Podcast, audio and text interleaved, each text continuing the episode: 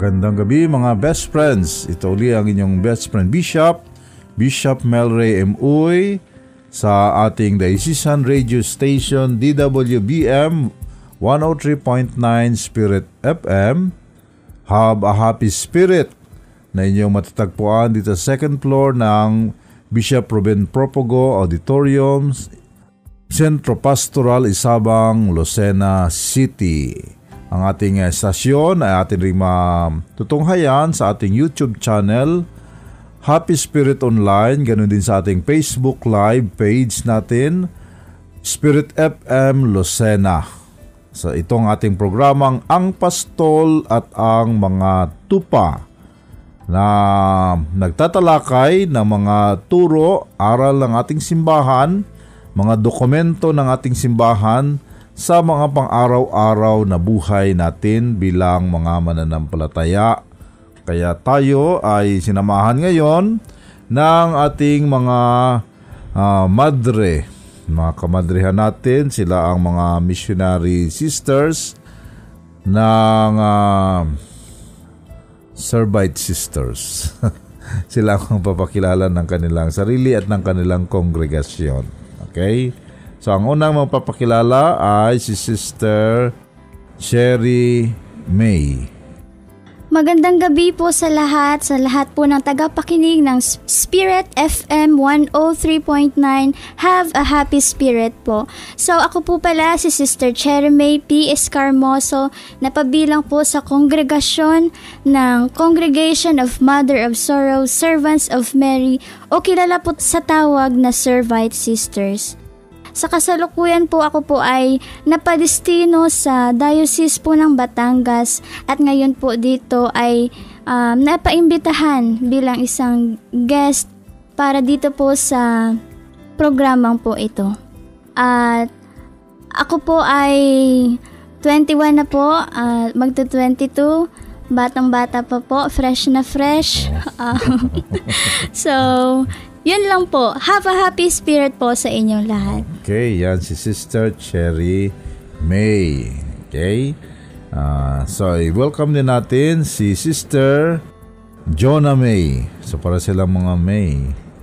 Napanganak so, siguro ng May. okay, Magandang gabi May. po sa lahat ng tagapakinig ng 103.9 Spirit FM. Hashtag have a happy spirit.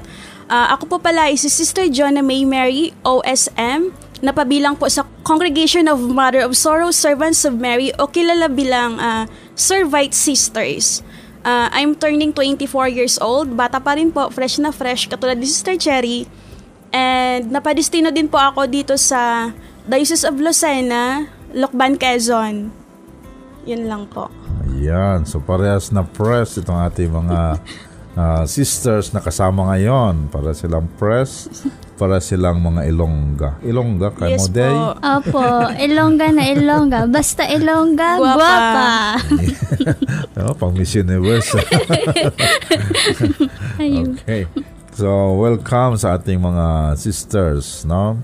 Sila ay, uh, ano, ano kayo, junior profess? Yes Apo. third so, year. Junior profess malapit na mag-senior profess. matagal pa po. Ah, matagal pa, pa mag-senior. Okay.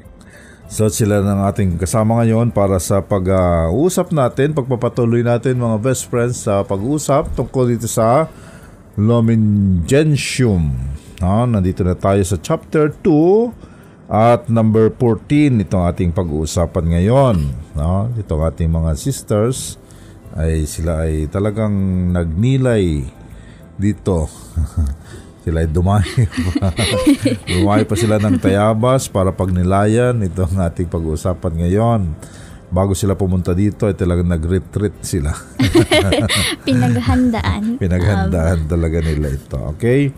So, ang ating pag-uusapan is itong uh, number 14 ng uh, Lumen Gentium. No? The, the other week, ang pinag-usapan natin is uh, tungkol doon sa pag uh, bilang uh, sambayanan ng Diyos na ang sambayanan ng Diyos ay uh, uh, ito yung mga binubuo ng mga sambayanan na sa buong mundo no ng iba't ibang laki, iba't ibang uh, mga panang tao at uh, lahat na ito ay uh, nagkakaisa sa pamumuno ng uh, ating uh, banal na papa, no? So ngayon, dito tayo sa itong number 14, tayo dito ay uh, uh, hindi lang tayo isang sambayanan na uh, basta na lang tinipon, no? Kundi ito tayo sambayanan na tinipon tayo na mayroong uh, mayroong hierarchy, no? Mayroong hagdan-hagdan, no? Although sinabi natin the other uh, week na tayo ay equal in dignity, no? Equal tayo sa uh, dignity doon sa, sa ating priesthood, no? Sa sa priesthood natin equal tayo na mga anak ng Diyos, pero kahit na equal tayo na anak ng Diyos, mayroon pa ring hagdan-hagdan ng katungkulan, no? Gaya ng ating mga kamay, kahit sabi natin ang kamay natin ay pare-parehas ang kamay natin, pero magkaiba-iba pa rin ang laki ng daliri, no? Magkaiba-iba ang laki ng daliri natin, no? Iba yung hinlalaki, iba yung hinliliit, no? ibang hintuturo, no? So magkaiba-iba ang laki, no? So ganoon din sa simbahan natin.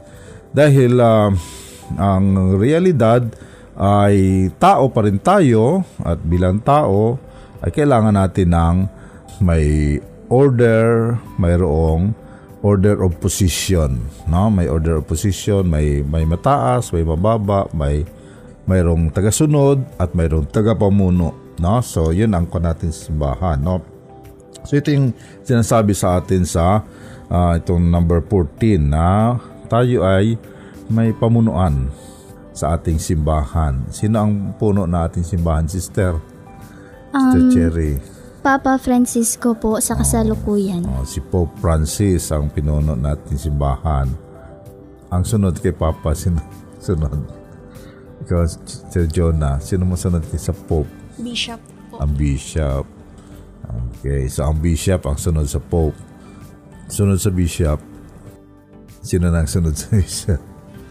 Yes, Sister Cherry. Yung kasunod po ng Pope is Cardinals and then the Bishops and then yung mga mga magpapari and At si then- Minarista. Opo, pare si Marista Deacon at saka yung lay faithful. Ay, ang Madre. Kabilang po doon yung sa lay faithful yung mga Ah, religious. Lay, sa lay faithful ang mga madre. No? So, ganun ang ah, hagdan-hagdan, no? naangka. No? Although sa sa leadership natin, sa simbahan, sa Om Pope, is siya yung Bishop of Rome talaga siya. No? Bishop of Rome, actually, yun ang kanya, yun ang teritoryo niya, Rome. Pero, hindi lang siya Bishop of Rome, Bishop din siya ng buong mundo. No? Bishop siya ng buong Universal Church. No? Kaya siya ay, siya lang yung among the bishop, siya lang nakaputi puti ang skull cap, puti lahat. No? Okay, so dahil siya ay Bishop of Rome at ang Rome, yun ang pinakasentro ng simbahan natin, no? Yun ang pinaka kapital kung sa kung sa civil na kuan, no, usapan. Ano ba ang kapital ng Pilipinas? Manila po. Oh, Manila. So, sa atin naman sa simbahan, ang kapital ng ating simbahan ay ang Roma, ang Vaticano particularly, no? Ang Vatican. So, siya doon ang ah, obispo, pero dahil nasa sa kabisera siya, no, sa kabisera, kapital, so kaya hawak niya lahat-lahat ng simbahan sa buong mundo. No? So, under sa kanya. So, bawat simbahan naman ay mayroon ding leadership, no? Mga obispo pa rin ang leader, no? Pero sa mga obispo, mayroon ding hagdan-hagdan, may uri din ng mga obispo, no? Ano yung mga iba't ibang uri ng obispo? So, mayroon tayong mga cardinal, no? May archbishop at bishop, no? So, at saka mayroon pang mga auxiliary bishop, no? So, yung cardinal, pwede siyang archbishop, no?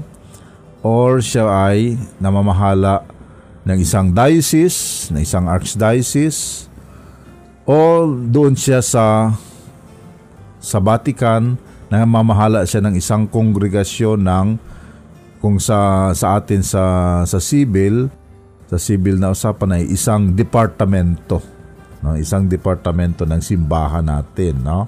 So, example, si sinong kilala mong Cardinal Sister Jonah? Before po. Ngayon, sinong kilala mong Cardinal ngayon? Wala kang kilalang Cardinal?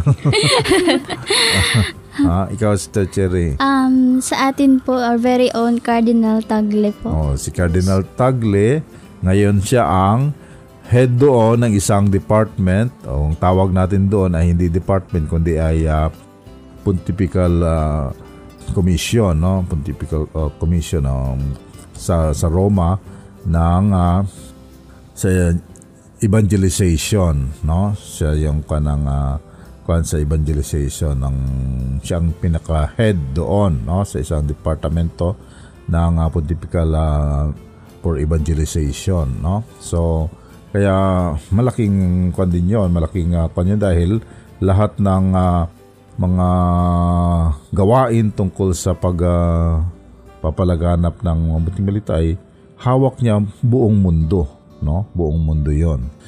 Dati dito siya sa Manila, di ba? Cardinal siya sa Manila dati. So ang hawak lang niya dati is yung Manila lang. So ngayon, na, napalawak na. Pero sa aspeto lang ng evangelization, no?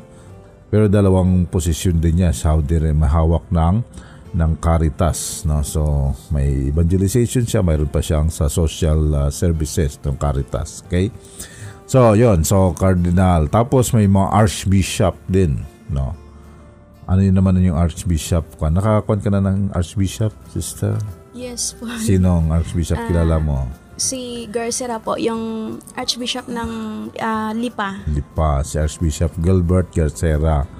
So, anong pagkakaiba ng archbishop sa bishop? Sister Cherry.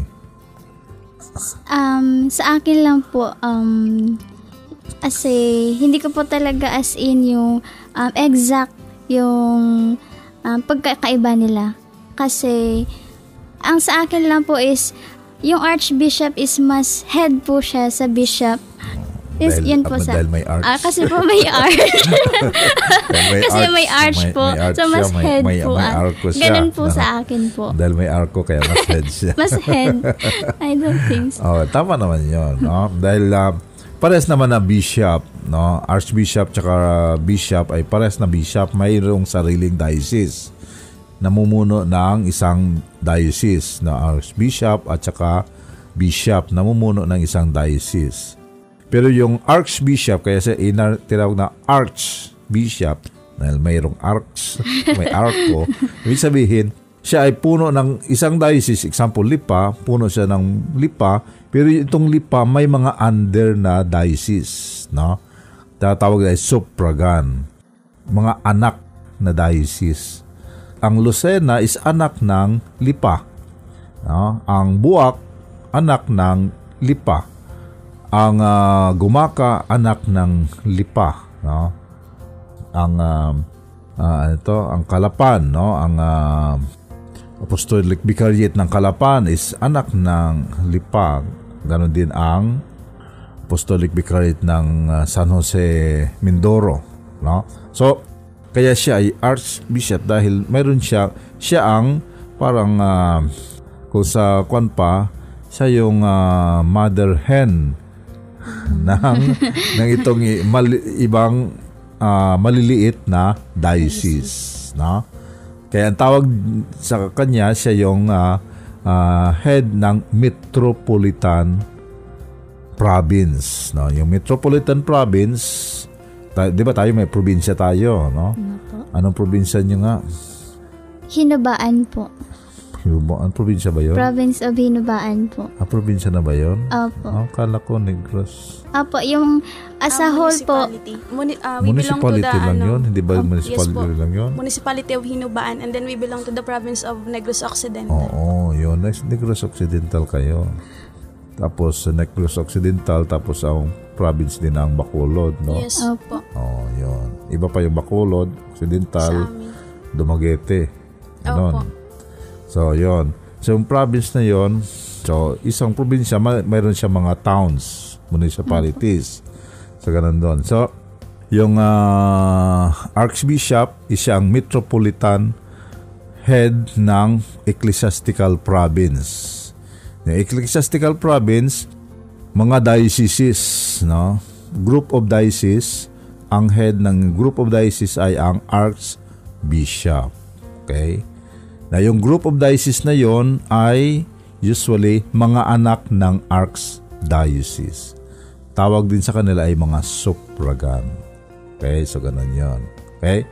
So ang uh, Negros Occidental ay anak siya ng ng Iloilo, no Haro. Haro Archdiocese of Haro, no? Ganon. Okay? So yon. So yun ang pagkakaiba ng bishop tsaka archbishop. Ano naman ang auxiliary bishop? Mr. Jonah, nakarinig ka ng auxiliary bishop? Wala kang kilala. Ngayon po lang. Sister Cherry, may kilala kang auxiliary bishop? Ah, naririnig ko na po siya pero wala pa akong kilalang auxiliary bishop. Uh, si Bishop Pabilio ng Manila, narinig nyo? Apo. Yes po. Broderick Pabilio. So ang tawag sa kanya ay Auxiliary Bishop, of Manila. Diba? So Auxiliary Bishop. So ano yung tawag doon? Anong ibig sabihin noon? Siya ay katulong na obispo. Katulong na obispo ng head residential bishop, no? So ngayon ang magiging head na obispo ng uh, Manila sa darating na 24 uh, June 24 is si Cardinal Advincula. Kilala nyo? Naririnig po. Narinig nyo. Galing yun sa Negros. Galing yun sa Negros yan. Na-assign yun sa San Carlos. Hindi nyo na kanya. Malayo po yung Bishop Malayo San sa inyo? Carlos. Opo. Malayo po. Malayo na yan sa... Sa Gracia. kayo? Malayo na sa... Malayo sa Gracia. Malayo na kayo. At sa mga occidental, occidental kayo, no? Sila ay kwan sila. Na, okay. So si si Cardinal uh, Vincula siya na yung uh, residential bishop ng uh, Manila this coming June 24. So assistant niya auxiliary is uh, actually is assistant, no? So assistant niya pa rin si Bishop Broderick Pabilio, no? So auxiliary is uh, assistant. So hindi siya yung hindi siya yung head ng diocese kundi uh, binibigyan lang siya ng ilang uh, parokya na siya ang maging kwan doon or bibigyan siya ng mga key position sa diocese no? Pero ang ang residential bishop pa rin ang may final na na decision no? Ang uh, residential bishop pa rin na may final decision. So yung auxiliary bishop ay kung siya assistant no? Pag uh, hindi available yung uh, residential bishop, so yung auxiliary ang gumaganap. So ngayon, dahil nawala si Cardinal Tagle sa Manila, di ba? For uh, how many years? Almost almost three years na rin or two years, no? Two years na na nalipat si Cardinal Tagle sa Vatican. So si uh, Bishop Pabilio ang naging apostolic uh, administrator ng Manila no Archdiocese of Manila pero still as auxiliary bishop no so ganon so yun ang mga hagdan-hagdan natin sa sa ng simbahan tapos pagkatapos ng bishop ay anong next Pari po. Mga pare pari. ano so sa pare naman ay meron bang hagdan-hagdan sa pare Ayun po, pari. Pare, Deacons. deacons. Okay. So sa pare ay uh, although kwan lang nito, title lang yung mga monsignor, no? Title lang naman yun ng mga monsignor. Ah, pero halos parehas lang sila pare. Halos magkaparehas lang. Ah, si father tsaka si monsignor is parehas lang na pare. No? Parehas lang yun na pare. Ang ah, pagkakaiba lang, siyempre pag yung monsignor na ina-assign sa medyo malaki-laki na na posisyon, no? Medyo malaki-laking posisyon, medyo sensitive na mga posisyon, no? So gayon, kaya siya ay monsignor dahil may kaakibat na kwan yung ah, pagka-monsignor. No? Yun ay parang ah, parang ah, recognition yon ng kanyang mga ginawa no kaya sa ginawang monsignor dahil sa kanyang mga ginawa as pare, no? Siguro may mga achievements, may mga kwan kaya siya binibigyan itong uh, reward, no? So actually is a reward kung ikaw ay Monsignor. Pero ngayon sa time ni uh, uh, Pope Francis ay limited na, no? Limited edition na ang pagiging Monsignor, no? Parang uh, mahirap na maging Monsignor ngayon sa time ni Pope Francis. Napaka taas na ng mga standard para maka-qualify as uh, Monsignor, no? Dahil Una is yung edad, no? marami pang kwan, saka kung ano yung talagang posisyon, no? kung ano yung mga achievements na kwan na, na contribute sa simbahan. No? So, yun ang kwan natin sa pari. Tapos, after ng pari, mayroon tayong deacon. Na deacon. So, deacon is another kwan yun. Yun ang uh, entrance sa sa clergy life, no? Sa pagiging uh, klero. Sa pagiging klero is yung pagiging deacon, no? Pero sa ibang bansa, example sa Amerika, mayroon sila doon tinatawag na permanent deacon, married deacon. Nakarinig na kayo noon? Yung may First asawa. time lang po. Ha? Ano? First time po nakarinig na married deacon. Ang alam ko lang po ay deacon. sa, sa- actually, pinayagan na yun ng Vatican II, no? yung mga married deacon. Dito lang sa Pilipinas ay hindi hindi pinayagan ng CBCP na gawin yung mga married deacon dahil may may mga reservation ang mga obispo sa Pilipinas, no? Dahil kasi dito sa atin sa Pilipinas ay malakas yung ah, tinatawag na clericalism, no? Ah, yung clericalism, ano naman yun?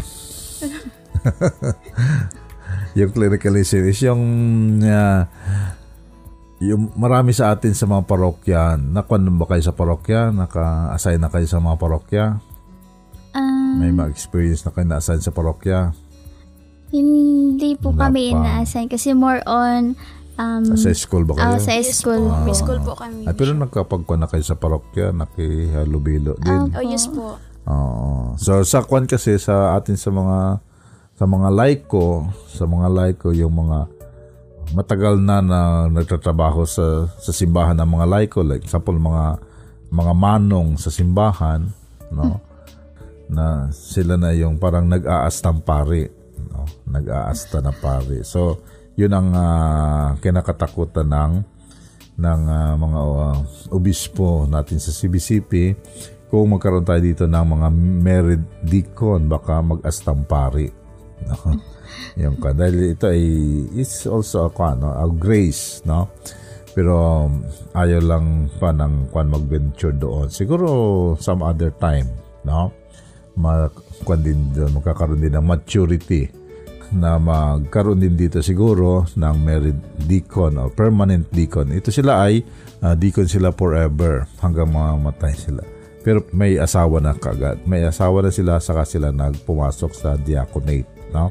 Ang sa atin sa, sa Pilipinas is yung ah, parang kwan lang siya transition transition diaconate na yung 6 months no? Minimum of 6 months bago maordina na pari no? Ang pinakakuan na is 3 years kung ah, ayaw pang kuan na obispo. Okay? So magbigay muna tayo ng ah, ilang sandali sa ating ah, mga sponsors sa ating mga pagpapakilala ng himpilan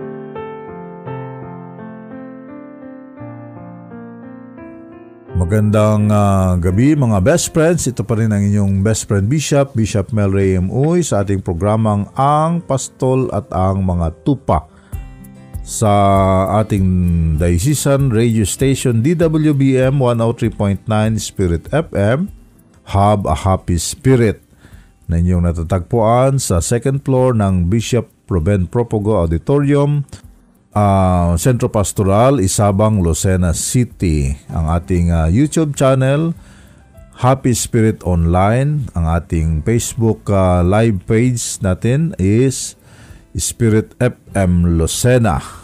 So itong ating programang Ang Pastol at ang mga tupa ay para magtalakay ng mga uh, turo ng ating simbahan, lalo mga dokumento ng ating simbahan.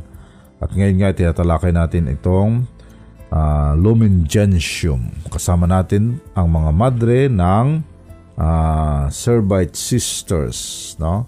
Kasama natin sila na nagtatalakay nitong ating uh, topic ngayon para sa uh, pagpapalalim natin ng pangunawa ng uh, sambayanan ng Diyos. No? So itong sambayanan ng Diyos na ito, so yun nga sinasabi natin kanina tungkol sa mga doon sa first uh, part is yung iba't ibang hagda ng hierarchy ng clergy from the Pope, Bishop, at Deacon. Nandito na tayo sa hierarchy na ng mga laiko. May hierarchy din ba ang mga laiko sa simbahan? Ah, sister, meron din mga hagdan-hagdan ng katungkulan sa simbahan ng mga laiko? Yes, Sister Cherry.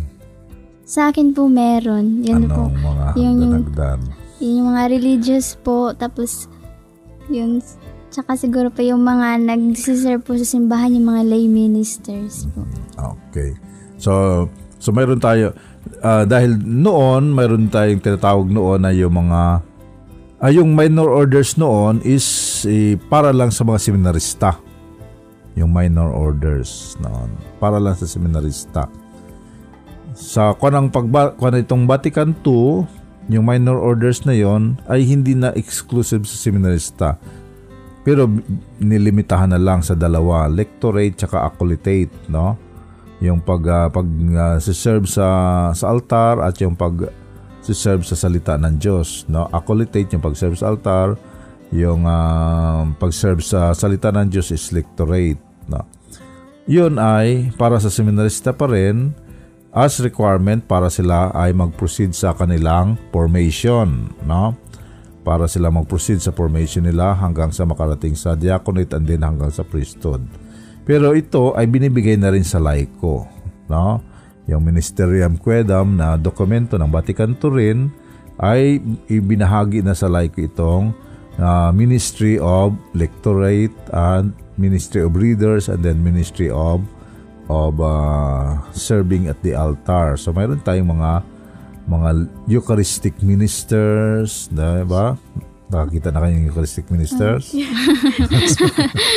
uh, mayroon tayong Eucharistic ministers, mayroon tayong mga lectors, no?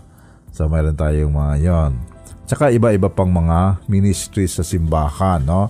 Mayroong music ministry, no? Mayroon tayong So ito yung mga ministries nito ay So mayroon din tayong uh, mga social uh, action center ministers, no?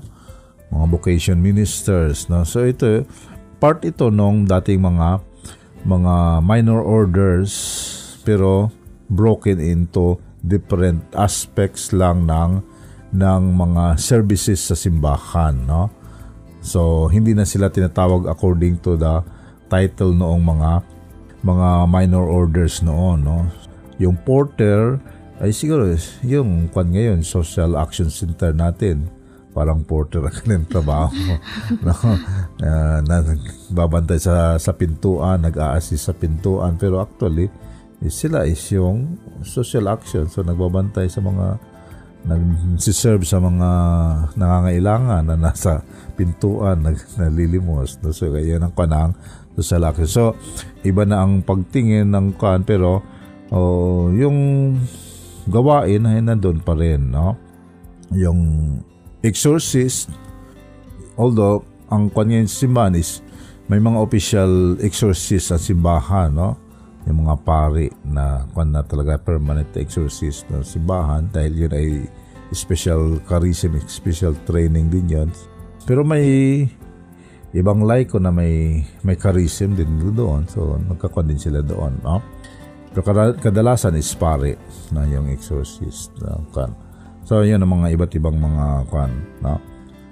And then, yun nga, mga religious. No? Sa religious, so, ang religious, dahil sa inyong training, no? mahabang training ninyo, so, pag kinuwan sa simbahan, aside sa inyong mga administrative na mga function sa inyong com- community o sa inyong apostolate, so pag nagkuhan kayo sa simbahan is parang kayo rin ay lector or acolyte ang equivalent, di ba? Ang kuan ninyo, equivalent na mga sisters. Kung uh, nagsiserve kayo sa, sa misa, parang equivalent is uh, acolyte or lector. Dahil depende rin sa kung ano na yung stage ninyo sa formation or sa inyong uh, sa inyong profession no as a sister So sa mga laiko natin, so ito yung ko natin sa mga laiko, no. So may iba't ibang ministries sa mga laiko na bawat ministry is uh, equal naman ang equal ang uh, ministries natin. Hindi natin sabi na ay mas maganda ang pagiging lector, ay mas maganda ang commentator, ay mas maganda ang uh, kulat. Hindi, walang ganun mga kwan. Kung maganda ka, hindi maganda ka. Pero hindi yung hindi yung posisyon mo ang uh, kwan, no? Parehas lang 'yon. Pare-parehas yung uh, posisyon natin, pare-parehas yung ating mga ministry sa simbahan. Kung ikaw ay collector, 'di ba? May mga collector tayo, no? May mga asserets tayo sa simbahan. Mayroon din mga sa ibang simbahan ay yung mga greeters, no? Ibang simbahan kasi mayroon 'yon, no? Pagpasok ng simbahan, pumapasok ka lang, binibigyan ka ng garland, binibigyan ka ng kwan, tapos dinadala ka sa, sa upuan, yung mga greeters, mga ganon. Yung mga nag-greet kung may mga birthday, so hindi lang basta sila pinapapunta sa harap at binibinditan, kundi pinupuntahan sila ng mga greeters, tapos binibigyan ng lay or ng uh, garland, mga ganon. So iba-ibang uh, function ng lay, na iba-ibang function ng lay. So ang karamihan sa lay, is uh, uh, yun nga yung sa social services no mas maraming lay natin na involved sa mga social services yung ating mga volunteers no mga laiko natin mga volunteers na mga papakain yung ating mga CW itong mga itong mga lay organizations na example CWL Knights of Columbus ito sila are mga mandated organizations pero ang kanilang functions is function ng um, na belong sa sa social services, no? Sa social action. Kaso lang, siyempre, pag sinabi, sinabi mo sa NWL, mas, pa yun, medyo class. Na, social. so, medyo social na uh, social action worker. pag uh, Knights of Columbus, ay, uh, Uh, pwede din sila sa sa kwan din sila sa social action din sila pero medyo kwan din sila may dignified no? Dahil naka kwan sila di ba? Naka uniform. naka uniform saka may may espada pa. Oh. tapos mga taas pa mga royal guard. kwan pa ang kanilang mga kwan no? Ang kanilang uh, sombrero no? Mga may balahibo. May may kwan ang kanilang sombrero. So ito mga itong ating mga yung uh, mga legionaries natin, no? Mga legionaries. Actually, sila rin ay nasa social services din sila, social action din sila dahil sila yung pumupunta sa mga part sila ng ng sa healthcare ministry ng parokya. Sila yung nagbibisita sa mga masakit, di ba? Okay. Naging legionaries din ba kayo?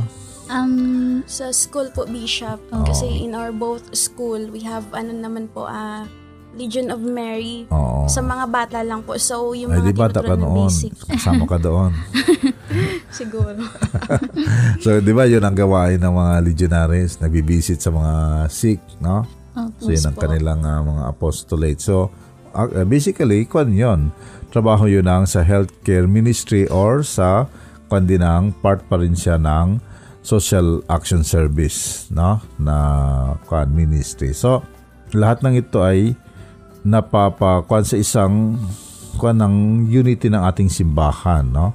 Magkaiba-iba ang ating function, sabi nga ni San Pablo, uh, magkaiba-ibang bahagi tayo ng katawan ni Kristo pero isang katawan pa rin tayo. So yung the people of God, magkaiba-ibang ating functions pero we are all one body of Christ. No? Isa tayong sambayanan ng Diyos. Iba-ibang ating gawain, iba-ibang ating uh, misyon. Pero isa ang tunguhin natin ang paglingkuran ng Diyos bilang isang katawan ni Kristo. So yun ang ko natin dito sa itong uh, number 14 ng ating document no ng uh, Lumen Gentium. Okay, sister? Yes. May tanong kayo? So far, wala naman po. Baka mayroon kayong tanong.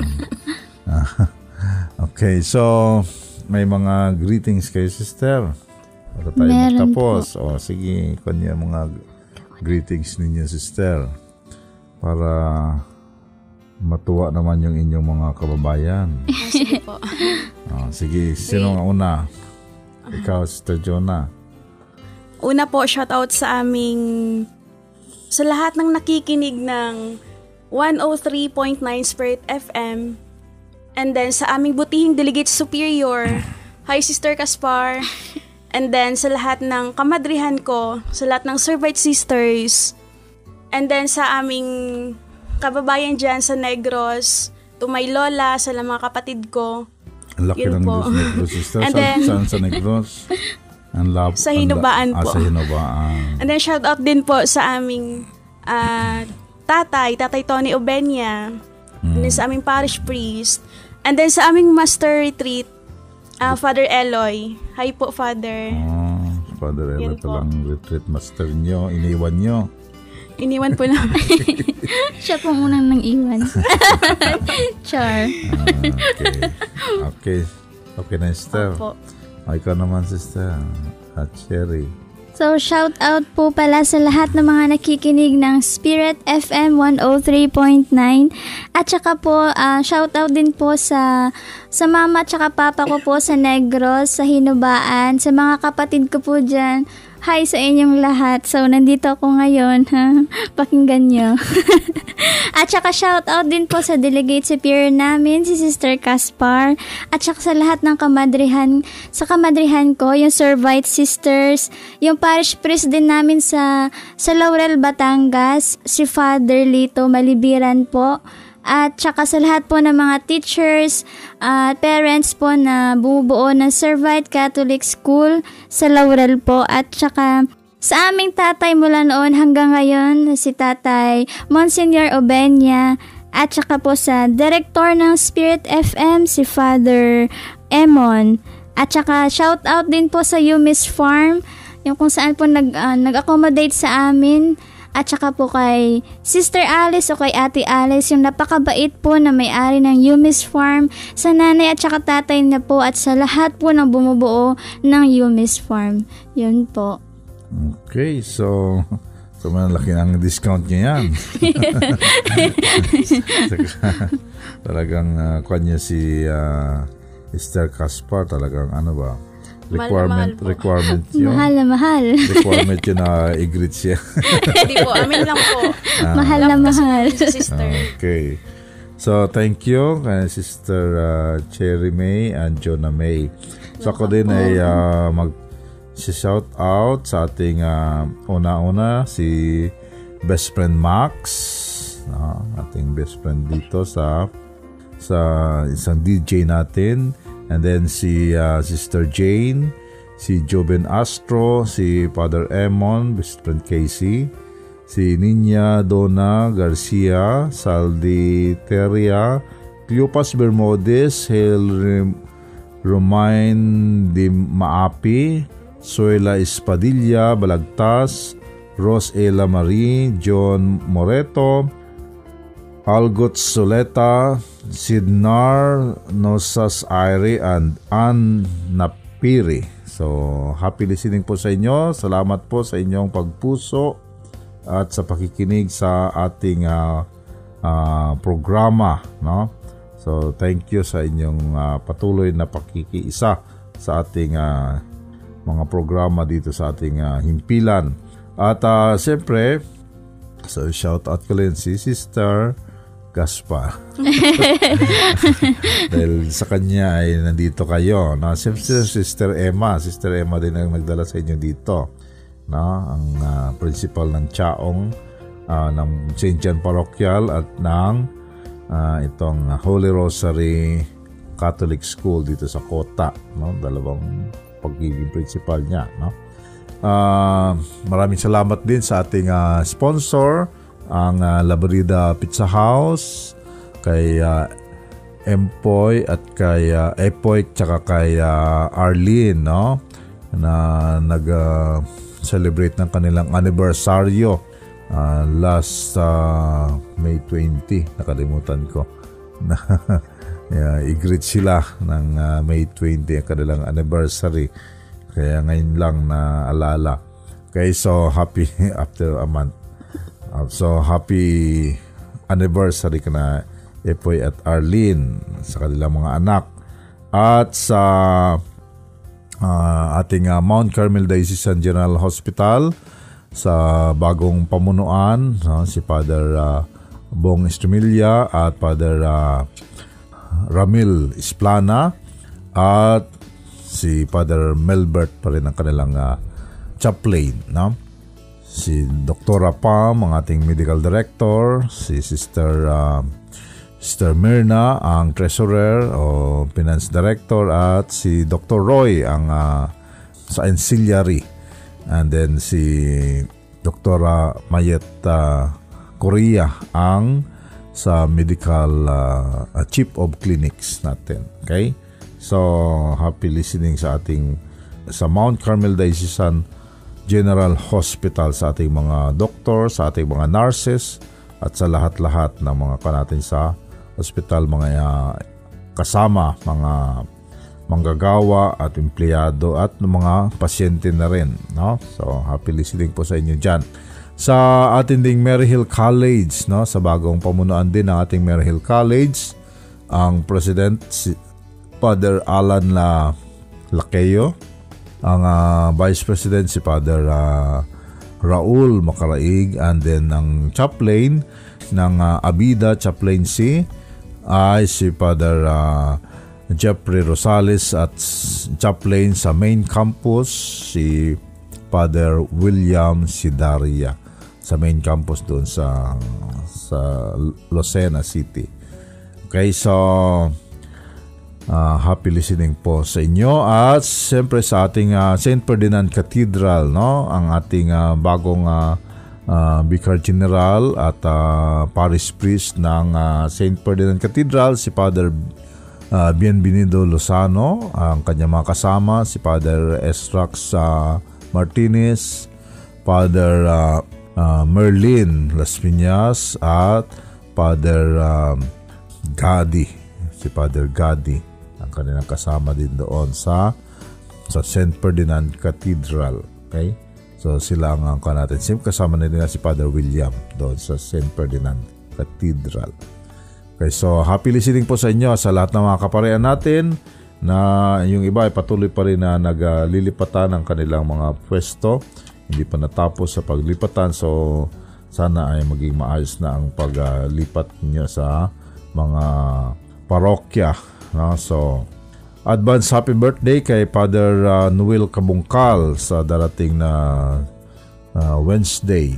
No? So, advance happy birthday Father Noel Kabungkal. Siya yung bagong pari, bagong kora ng uh, San Isidro dyan sa Redby, Ibabang Dupay. Uh, si Father Noel Kabungkal. Okay? And then, uh, happy anniversary sa kana Monsignor Charles Herrera na siya ang magiging uh, bagong uh, parish priest at uh, rector ng uh, Our Lady of Peña Francia Parish dyan sa uh, Gulang-Gulang. No? Happy anniversary rin kay Father Jerome Iscasa. Siya ang bagong parish priest ng Holy Rosary uh, Parish dyan sa Shain, Plaridel, Quezon. And uh, happy anniversary uh, rin kay Father Arnel Galion, ang bagong parish priest ng St. Vincent de Ferrer sa Sampaloc pero hindi pa siya nakakalipat doon. No? And then, uh, happy anniversary kay Father Ireneo Renato Naka. Siya ang bagong parish priest ng Our Lady of Guadalupe dyan sa uh, Concepcion 1 sa Sariaya. Happy anniversary rin kay Father uh, Emmanuel Maria Villarreal, Monsignor Piti. Uh, siya ang bagong parish priest ng itong Santa Catalina de Alexandria sa Pagbilao. At yan ang uh, mga mag-anniversary ngayong uh, darating na 22 ng Hunyo. So happy happy anniversary po sa ating mga kaparian ngayong uh, June. No? At uh, siyempre, so salamat ka na Sister Cherry May at Sister uh, Jonah May OSM no, sa inyong uh, sa inyong binahagi na mga kaalaman sa inyong mga napagnilayan sa ating uh, pagtalakay uh, ng ating topic ngayon. At syempre hindi tayo makakaraos dito kung hindi tayo tinulungan ng nag-iisang obet ng uh, DWBM no, sa Brother Obet, ang ating technician. So thank you kay Obet. At sa iba pang mga kasama natin dito sa istasyon, si si DJ uh, Joel, siya rin ang nag-assist na ating mga technical, iba pang mga ito mga digital dahil si DJ Joel ay mahilig sa mga kuting-ting na mga digital uh, kan ng mga bagay, no? At uh, siyempre ang ating uh, station director pa rin si Father Emon, no? Uh, si best friend Casey at ang um, tumutulong sa atin dito na pinaka-advisor, consultant at talent na rin si Ma'am Jane Patinio natin. Okay, so thank you po sa patuloy na pagtulong.